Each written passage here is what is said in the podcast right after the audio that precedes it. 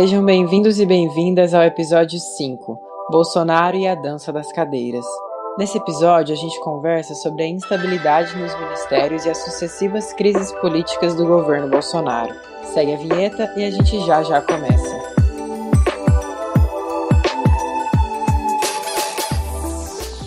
Você está ouvindo o podcast A Gente Que Lute. Eu sou a Agnes Viana e falo de Campo Grande. E eu sou o Franklin Schmaltz, falando de Dourados. Essa conexão sul-matogrossense e anticapitalista é um espaço para a gente conversar sobre temas e questões da vida e das nossas lutas diárias. Aqui, nós vamos debater política de forma crítica e séria, mas também despojada, através das nossas experiências e da nossa juventude. Vem junto! A gente que lute!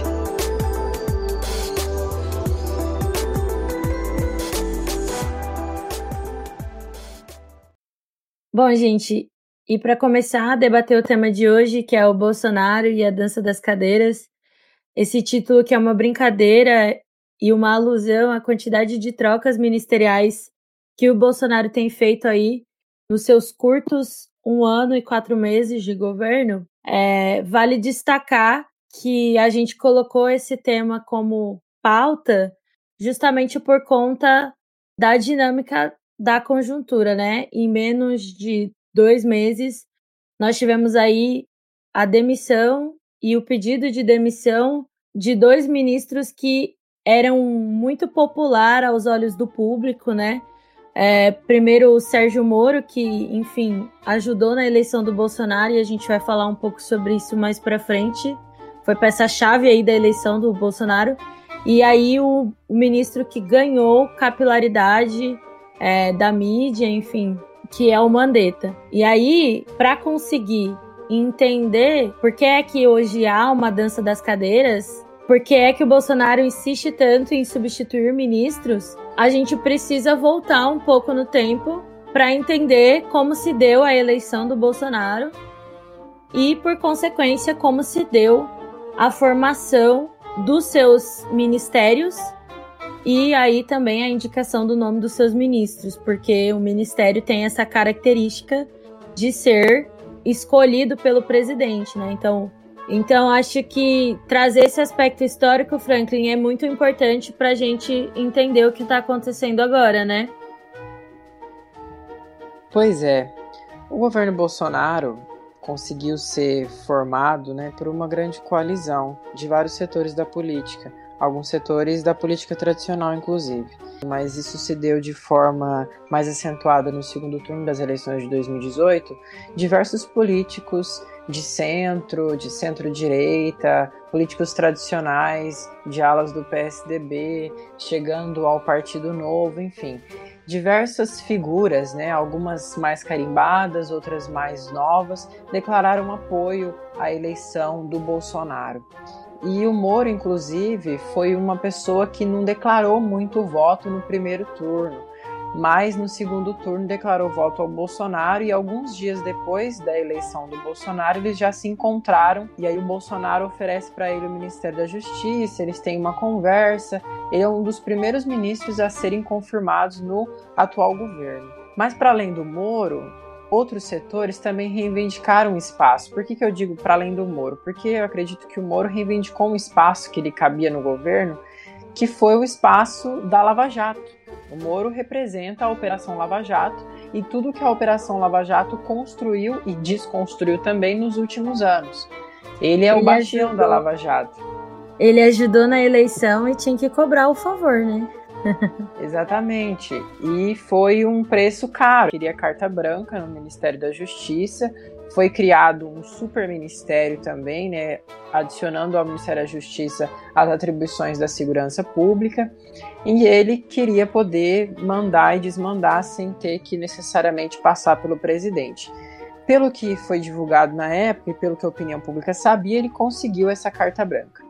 E além da Lava Jato, outros setores também reivindicaram espaço, como, por exemplo, a ala dos militares, que acabou ocupando vários lugares, várias pastas, mas que continua ocupando também, porque houveram algumas substituições nesse um ano e quatro meses e as vagas foram ocupadas por mais militares. Então, cada vez mais a ala dos militares ganhou força dentro do governo. Outro setor importante para a gente pensar é o setor do centro né, político, da centro-direita. O DEM, por exemplo, detém alguns ministérios importantes. Inclusive, o Mandetta era indicação do DEM.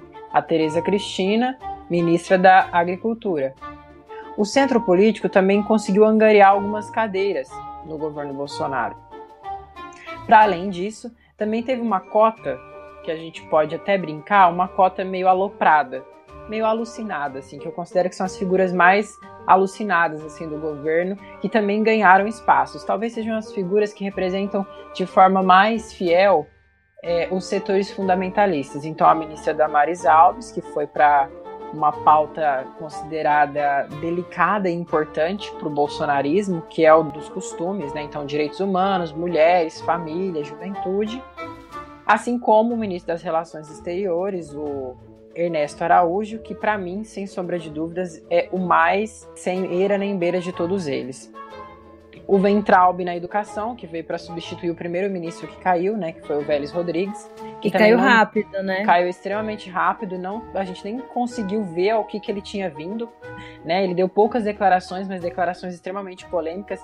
E aí veio o Ventralbe, louco da cabeça também, mas eu acredito que ele não acredita muito nas coisas que ele faz. E um outro, não sei se eu posso dizer que, que um outro setor, mas um, um, personagem muito importante, que é o ministro Paulo Guedes na economia, que representa todo um setor da política e também um setor econômico no Brasil, que é o setor que defende a agenda neoliberal e as reformas. É, não sei se eu consegui ser muito claro assim do que foi essa coalizão, mas a gente precisa ter é, claro para nós o seguinte: a direita ela consegue forjar alianças de forma muito mais fácil e rápida do que a esquerda. E isso Mas a gente consegue que... ver na história do Brasil, inclusive. E é muito mais fácil para a direita é, se unir contra um inimigo comum, né, naquele momento era o que o PT representava, em torno do Bolsonaro. Mas esses setores não significa que eles vão, que eles vão pensar igual, não significa que eles vão trazer as, as mesmas demandas e nem que eles vão assinar a mesma agenda política. Acho que vale destacar também, Franklin, um setor que eu entendo que esteja dentro da pasta econômica também, que é o setor do agronegócio, que também participou dessa coalizão de poderes para a eleição do Bolsonaro, mesmo sendo aí um setor que tinha muito se beneficiado em gestões anteriores, né, que tinha crescido muito em gestões anteriores. Então, a gente consegue perceber que para eles muito mais importa jogar do lado de quem está ganhando do que necessariamente toda a questão da ideologia e toda a questão da política de uma forma mais ampla, né?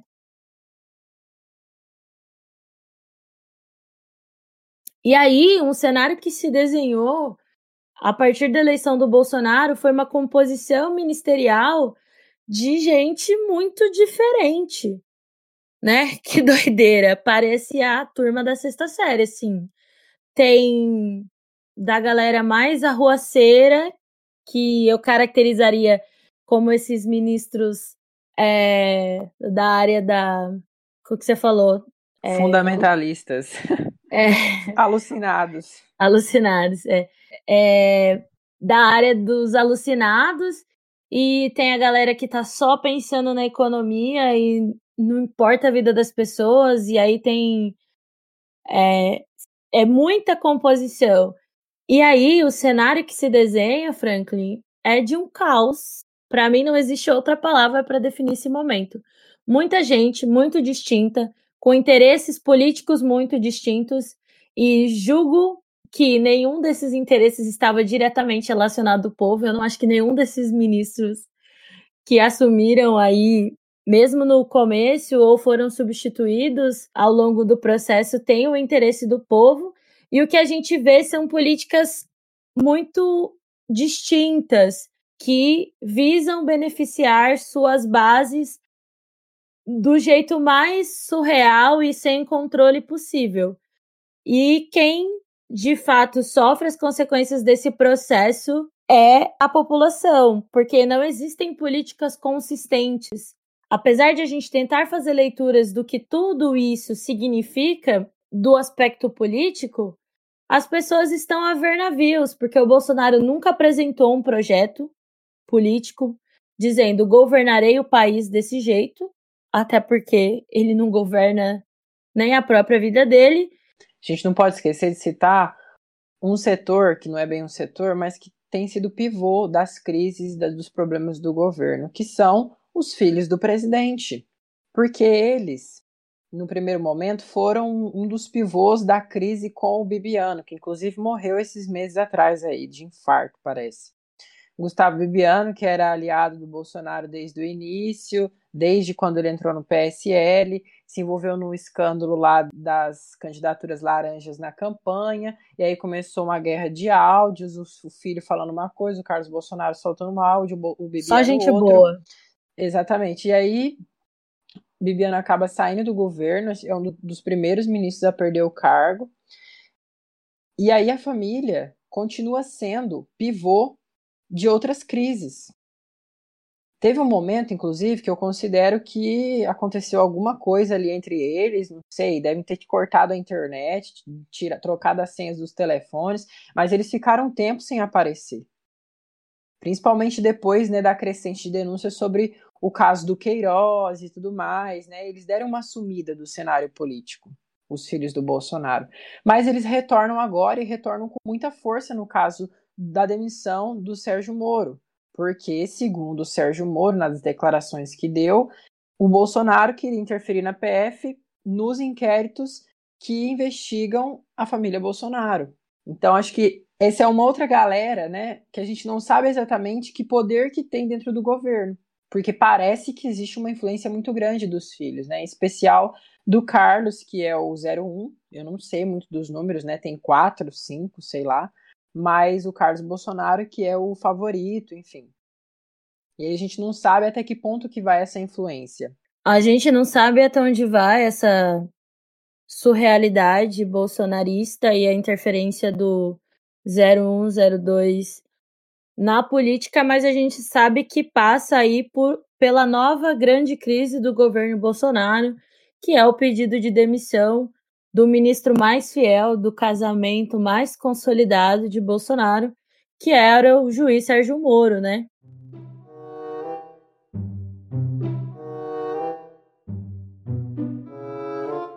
O balanço que a gente tem de 15 meses de governo são oito ministros que deixaram o cargo. Né? E sendo o Sérgio Moro o mais recente, menos de uma semana atrás, o Luiz Henrique Mandetta, há duas semanas atrás, o Osmar Terra, que havia saído do Ministério da Cidadania em fevereiro ainda, o Gustavo Canuto, do Desenvolvimento Regional, foi exonerado e depois ganhou um outro cargo. Em junho do ano passado, o general Floriano Peixoto deixou a Secretaria-Geral da Presidência e foi para os Correios, também, além das quedas, também tem umas trocas. Às vezes não está dando muito certo aqui, mas não pode sair do governo, vai para outro cargo. Ainda em junho de 2019, o general Santa Cruz saiu da Secretaria de Governo. Já falamos, mas vale deixar datado. Em 8 de abril, o Ricardo Vélez Rodrigues saiu da Educação. E o que eu já comentei, o Gustavo Bibiano saiu em fevereiro de 2019, não tinha dado ainda nem dois meses de governo. Uma outra troca que vale registrar é a do Onyx Lorenzoni, que antes estava como chefe da Casa Civil e foi para a cidadania no lugar que era do Osmar Terra. E, meu Deus, que confusão. É isso. Nossa, é uma bagunça. E ainda no campo dessas novas demissões, semana passada nós tivemos a demissão do ministro da Saúde, do Mandetta, que a gente chegou a comentar brevemente no último episódio do podcast, que concretiza a ideia de que o governo Bolsonaro não tem nenhum tipo de alinhamento político e também não tem nenhum tipo de alinhamento com a realidade da vida, assim, porque demitir um ministro da saúde no meio de uma crise sanitária porque o ministro da Saúde defendia o mínimo do mínimo e mostra que o Bolsonaro está brincando de ser presidente da República, colocando em risco a vida de todo o povo brasileiro. Isso fica muito evidente com as declarações do Bolsonaro, quando ele vai quando ele estava ensaiando a demissão do Mandetta, por exemplo, né, ele dá declarações no sentido de que ah, tem gente no meu governo que perdeu a humildade, que está se achando estrela. Se bem que agora a gente não sabe mais se ele estava falando isso para o Mandetta ou para o Moro. Mas enfim, o fato é que ele demonstra nas declarações e naquela, naquele pronunciamento que ele fez depois do pedido de demissão do Moro, como que ele tem dor de cotovelo, de como que ele faz uma política mesquinha, uma política, não é nem uma política, não pode chamar aquilo de política, né? Ele fala do filho dele, de quantas meninas o filho dele beijou para falar de, do aquecedor da piscina do Planalto, e aí ele traz o Moro que ignorou ele a primeira vez que se encontraram no aeroporto. É uma coisa assim que é, uma, é de uma mesquinhez, de uma pequenez que não, não, não é, ele não está à altura do cargo que ele ocupa de forma alguma. E na demissão do Mandetta, eu acho que é muito mais irresponsável, porque a demissão do Mandetta foi ocasionada justamente por isso que você trouxe. O Mandetta estava defendendo uma cartilha de enfrentamento ao coronavírus que não agradava o presidente, porque o Mandetta ainda defendia e saiu do cargo, né, defendendo a ciência, defendendo que a gente deveria ouvir cientistas, né, para apontar um, um, melhor caminho de enfrentamento ao coronavírus, e o Bolsonaro queria alguém que estivesse 100% alinhado com ele. E aí o novo o novo ministro da Saúde tem demonstrado isso. Na verdade, ele não tem demonstrado que ele tem ficado calado, porque o Mandetta também morreu pela boca. Então. Na verdade, parece que esse ministro da Saúde ele é meio morto, né? parece que ele parece que ele meio que já morreu mesmo, né? Pois Mas é. ele ainda tá aí. Sem sombra de dúvida, é irresponsável a demissão do Mandetta por isso, porque o Bolsonaro tinha essa visão diferente de como lidar com a crise da pandemia e ele continua tendo. Eu, inclusive, arrisco dizer que a visão do Bolsonaro venceu já que nós já estamos num momento muito delicado dessa crise, dessa pandemia no Brasil, e a visão da flexibilização em nome das atividades econômicas já venceu. Essa é a realidade que nós vemos nos municípios do Brasil, e os casos só aumentam, o número de mortos só aumenta. A gente tem crise funerária, crise hospitalar, enfim. A gente está, assim, à beira do precipício. Então, demitir o Mandetta também foi responsável porque foi no meio da pandemia. Já a demissão do Moro, o casamento entre eles, como Bolsonaro mesmo gosta de tratar, é um casamento que já vinha sofrendo alguns desgastes, né, desde o ano passado, porque essa briga por quem deve nomear o superintendente da Polícia Federal já é uma briga que eles carregam há um tempo. Mas parecia que isso estava, né, tranquilo. Mas acho que o Moro também não, a gente não pode de forma alguma achar que o Moro deve ter algum desconto nessa história. Primeiro, pelo fato dele ter sido bastião da Lava Jato, ter empreendido essa cruzada moral contra alguns partidos, contra alguns políticos, sendo um juiz que fez, desde então, campanha política para que o seu nome ganhasse espaço, no país. A gente não pode esquecer disso, mas também porque agora tudo que ele tem feito, na minha opinião, é, ele tem feito de forma muito orquestrada. A então nossa única sorte do Moro ter sido nomeado ministro é que agora ele perdeu o, o direito de ser, ser juiz. juiz. Exatamente, é isso é verdade.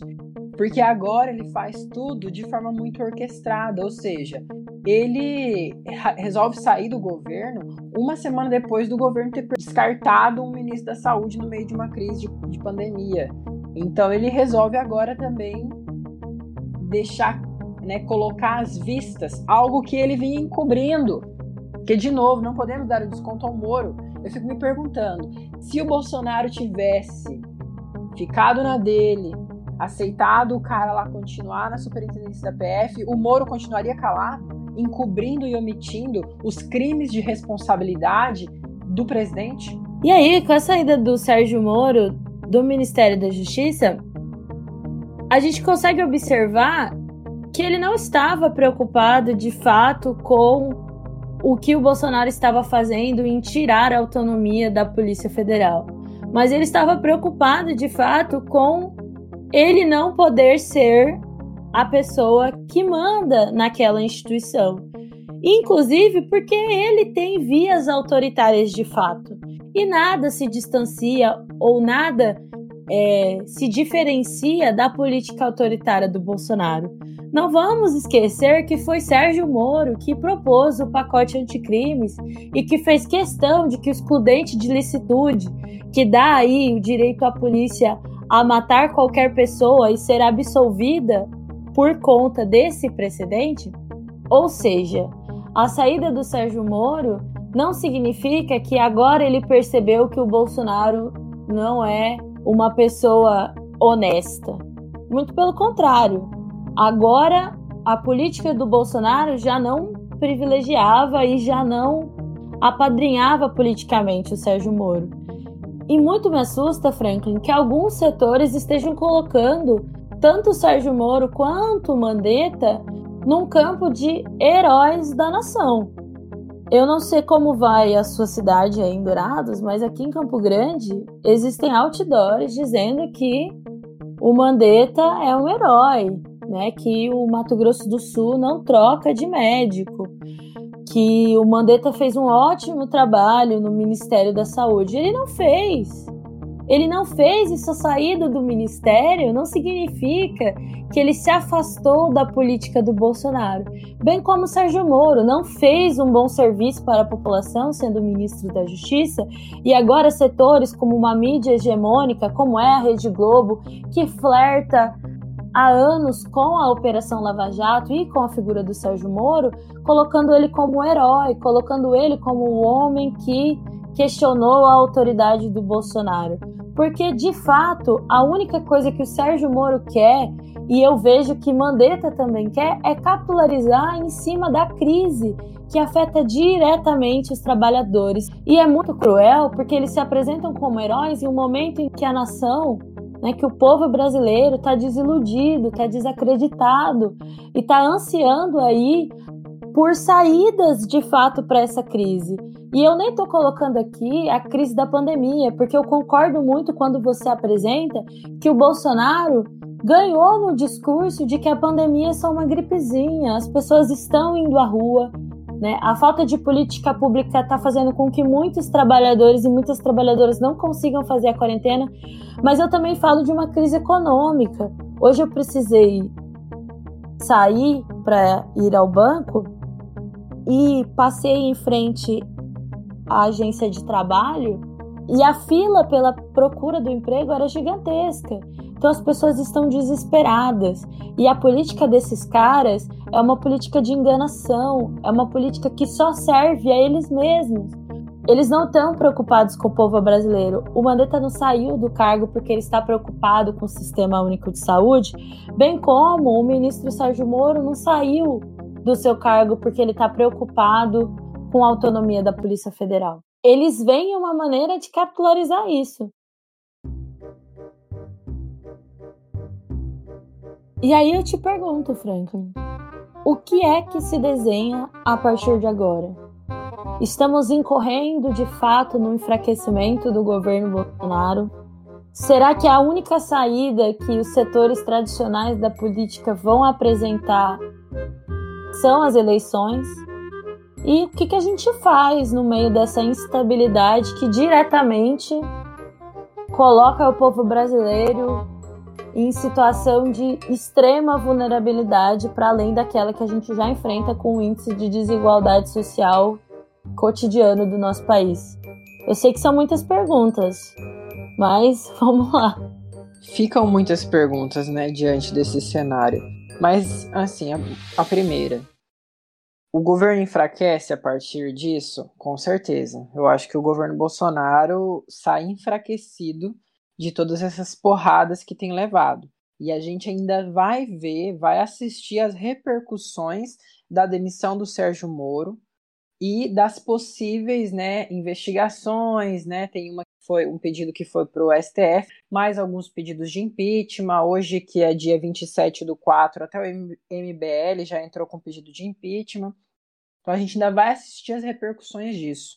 Eu acho que, mas eu acho que enfraquece o governo, principalmente pelo seguinte, Agnes, porque o Moro, ao lado talvez da ala militar, forma o que eu considero como o reduto moral do governo Bolsonaro, né? São peças, figuras, tanto os militares quanto era o Sérgio Moro, que davam uma legitimidade moral ao governo, uma autoridade moral ao governo. E agora ele está fora do governo e sai criticando o Bolsonaro, e o Bolsonaro criticando ele. Enfim, a gente vê uma divisão no rebanho, que agora tem, tem gado para tudo, mas a gente vê uma divisão no rebanho entre aqueles que permanecem fiéis ao Bolsonaro e aqueles que saem chateados, desolados com o governo, com o Bolsonaro por ter demitido o Moro, enfim. Então acho que enfraquece o governo sim. Mas eu tenho pensado que o governo Bolsonaro só cai, e aí não sei dizer necessariamente qual seria o, a forma de cair, né? Se seria pelo impeachment, se seria pela renúncia, enfim. Mas eu acho que o governo Bolsonaro só se enfraquece a ponto de realmente cair se o setor econômico que apoia o governo Bolsonaro perder esse vínculo, né? Se esse casamento aí se romper, se virar um divórcio. E aí hoje, de manhã, segunda-feira, Bolsonaro se reuniu cedo com alguns ministros, dentre eles o Paulo Guedes, e depois levou o Guedes, assim como a Tereza Cristina da Agricultura, para dar aquela entrevista lá na porta do Palácio da Alvorada, onde ele disse com a boca cheia que a pessoa que tem autoridade para falar de economia no Brasil é o Paulo Guedes. E aí depois o Paulo Guedes reiterou o compromisso com as reformas. E aí a gente também precisa colocar aí o papel do Congresso Nacional.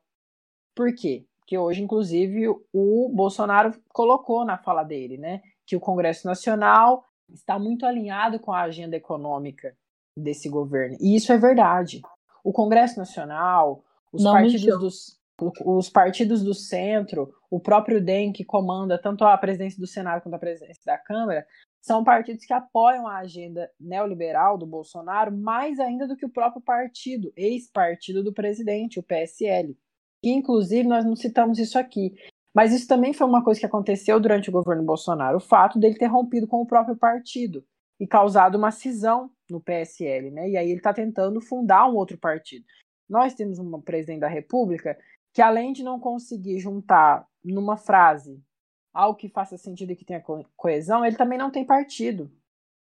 Então, isso é mais um elemento. Mas quando eu falei do Congresso, me chamou a atenção o seguinte: tanto Davi Alcolumbre quanto Rodrigo Maia, presidente do Senado, presidente da Câmara, não se manifestaram publicamente sobre a demissão do Moro. Dizem que ambos estão tomando cuidado para não se colocarem no meio dessa briga e não virarem alvos de ataques das milícias bolsonaristas na internet, enfim.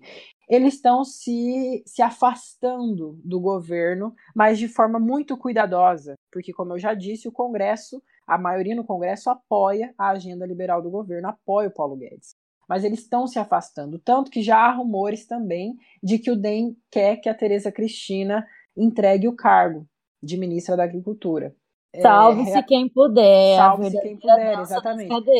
Mas eu acredito que essa postura, por exemplo, do Congresso Nacional, desses dois líderes em questão, que são do DEM, ela vai muito no seguinte sentido. Eles, o, o Rodrigo Maia deu uma, uma declaração hoje, quando foi perguntado sobre a demissão, enrolou as palavras, disse que era grave, mas que a prioridade do Congresso Nacional no momento é a agenda de combate à pandemia. Rodrigo Maia ele tenta se desassociar da imagem do governo, obviamente, ele não quer se colocar como antagonista do Bolsonaro, mas ele quer se colocar como um político que quer dar atenção para o real problema do Brasil hoje. E aí essa posição em que ele se coloca, ele está fazendo um jogo, obviamente. Mas eu arrisco dizer que o Rodrigo Maia não vai de forma nenhuma desengavetar um pedido de impeachment, por exemplo, desses tantos que estão lá dentro já da gaveta dele nesse momento, nesse momento da crise da pandemia. Porque a gente sabe que o pedido de impeachment demora muito tempo né, para ser efetivado, são alguns meses. E eu acho que o Rodrigo Maia avalia que a opinião pública estaria contra a abertura de um processo de impeachment no meio dessa crise. O que, na minha opinião, é, não significa que os pedidos de impeachment não sejam válidos. Inclusive alguns pedidos que já foram protocolados por partidos de centro-esquerda ou de esquerda ou por parlamentares de esquerda, como foi o caso do pedido apresentado pela Samia Bonfim e alguns outros parlamentares pelo PSOL. porque eu acho que é bom a gente deixar registrado o que é que significa um pedido de impeachment nesse momento. E fazendo uma avaliação, inclusive, do ponto de vista da esquerda, eu acho. Né? Nós não podemos nos negar a responsabilidade de apontar os crimes, apontar as irresponsabilidades e os desmandos desse governo de forma alguma. O impeachment é mais um instrumento de pressionar esse governo, de reagir ao Bolsonaro. Isso não significa, obviamente, que o impeachment hoje tem apoio popular. A gente está vendo que a popularidade do Bolsonaro tem caído muito, mas não significa que existe apoio popular para um processo de impeachment, por exemplo. Isso também não significa que o Congresso Nacional já tem a maioria para o afastamento do Bolsonaro porque agora a gente está vendo o Bolsonaro tentar refazer a base governista no Congresso, que eu, assim, arrisco dizer que nunca existiu essa base, porque o próprio PSL brigava entre si. Né? Mas agora, diante dessa situação e diante dessas crises e instabilidade, o governo tenta, inclusive, fazer uma distribuição de cargos entre partidos do centro para conseguir fortalecer uma base de apoio no Congresso Nacional. Então, são muitos elementos que são necessários para que um pedido de impeachment venha a cabo. Mas a gente não pode se furtar de colocar nesse espaço, seja através do impeachment, através dos movimentos, enfim, da pressão que for feita ao governo, porque a gente precisa tentar canalizar a vontade da população.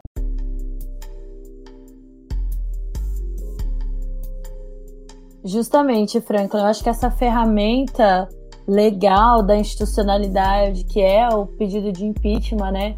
Que também se traduz aí como ferramenta de acompanhar a legalidade do mandato do presidente da República. As ferramentas legais têm ganhado um pouco mais de força nesse momento em que as mobilizações é, sociais, não que perdem força, mas se organizam a partir de outros meios que não os atos de rua, né? Porque a gente tem responsabilidade social e entende a importância do isolamento social. Mas não é só isso. Não é só isso, porque a correlação de forças hoje ainda não pende para o lado do trabalhador, né? Ainda não pende para a maior parcela da população. Infelizmente, o jogo ainda está para eles, porque nós ainda precisamos cumprir tarefas fundamentais que mudem essa correlação de força, que coloquem o trabalhador é, ao lado de políticas que não estão pensando nos lucros exacerbados de seu patrão, mas sim que estão pensando na garantia da manutenção da vida das pessoas. Nossas ferramentas é, acabam, nesse momento de isolamento social, por se redesenharem e a gente precisa ter muita responsabilidade para refletir quais ferramentas a gente está usando e quem a gente está atingindo. Hoje a gente precisa fazer uma reflexão muito profunda do entendimento da comunicação, né, do entendimento das mídias sociais, do entendimento dos grupos do WhatsApp, sabe? Eu acho que a gente precisa rever a forma como a gente tem usado essas ferramentas de comunicação porque nesse campo a gente tem perdido muito para a ala bolsonarista. E hoje, perder nesse campo para a área bolsonarista é perder uma boa parcela do que tem sido as ferramentas de mobilização. E isso é uma tarefa para a gente. É uma tarefa para a gente que a gente fortaleça ainda mais as campanhas de solidariedade onde a gente está inserido para poder dialogar com as pessoas de que a gente não quer que para sempre elas tenham que receber é, políticas assistencialistas, mas que elas tenham o seu direito, né, que é constitucional, garantido à educação, saúde pública, é, segurança, enfim, todos os direitos da Constituição sejam garantidos de maneira concreta na vida das pessoas.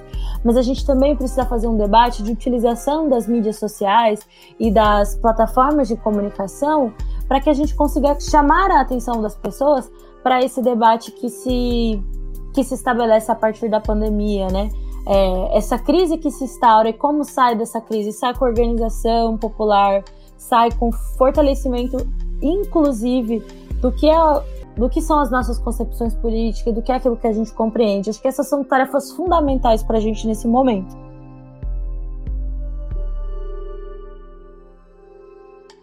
Com certeza. Acho que o consenso é de que nós não podemos ficar parados e paradas, apesar de estarmos em situação de isolamento social, enfim, tentando fazer a quarentena, se repensando essas formas de organização. A gente não pode ficar parado, porque me incomoda muito, né? A visão de, inclusive, alguns setores da esquerda, bem entre aspas, de apostarem numa linha de que o governo, quanto pior ele tiver, é melhor, pensando só nas disputas eleitorais futuras.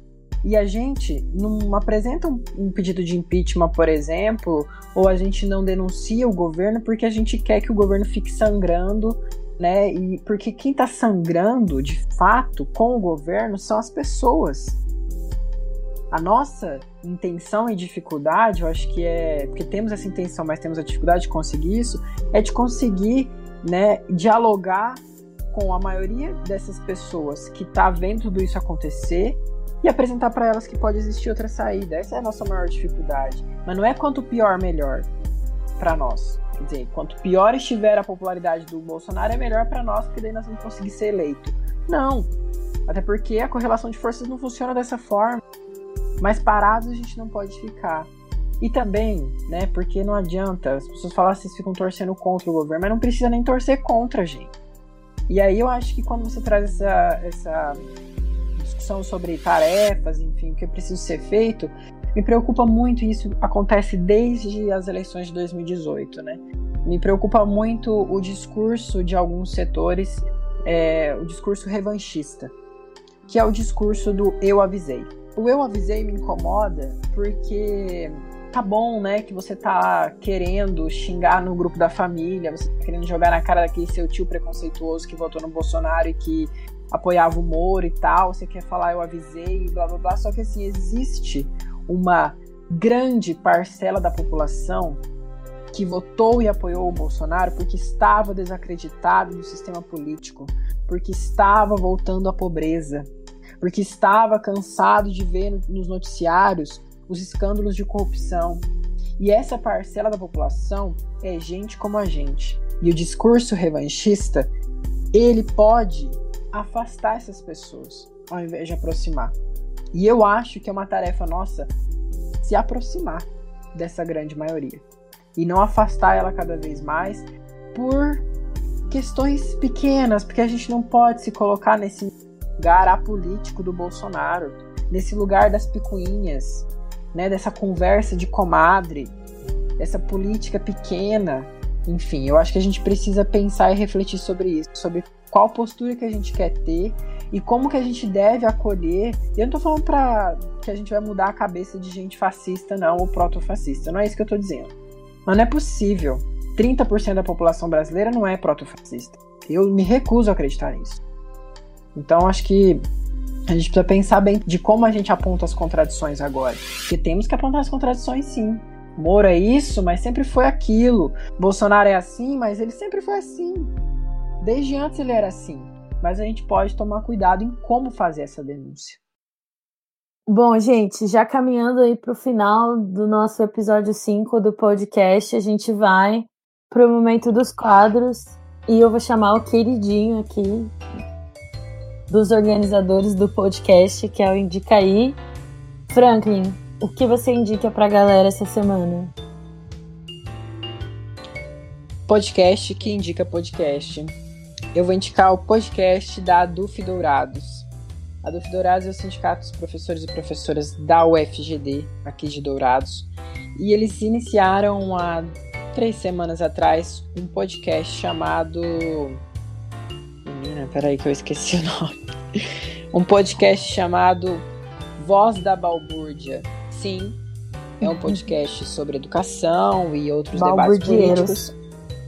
Tem dois episódios disponíveis já. O primeiro é sobre soberania alimentar, é muito interessante. É um podcast bem curto, gente, de 20 minutos. É, e tem participações, pessoas que são entrevistadas, enfim.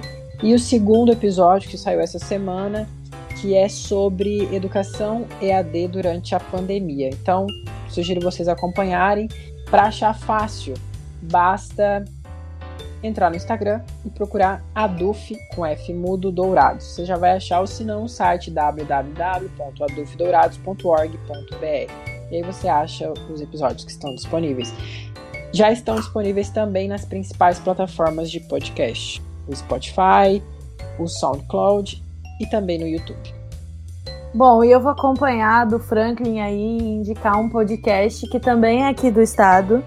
Chama Arrasou Podcast, está disponível aí em todas as plataformas de streaming. É um podcast que tem uma característica de ser um pouco mais curtinho também e fala sobre tudo, de saúde mental, a moda, de política a comprar o pão na esquina.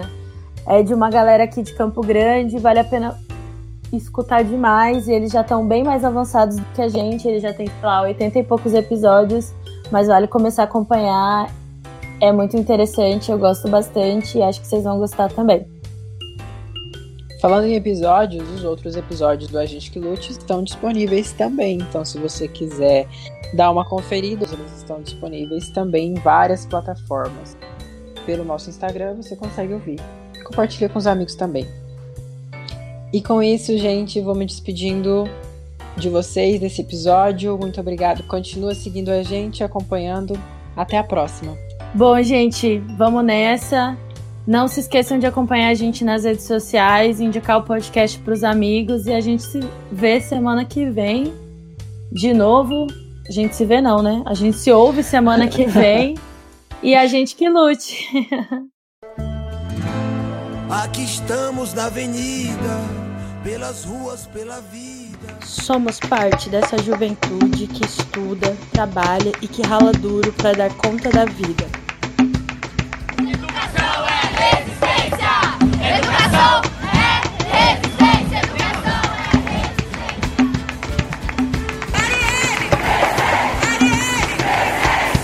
As Cláudias e Marieles Rafaéis e Amarildos da imensa legião.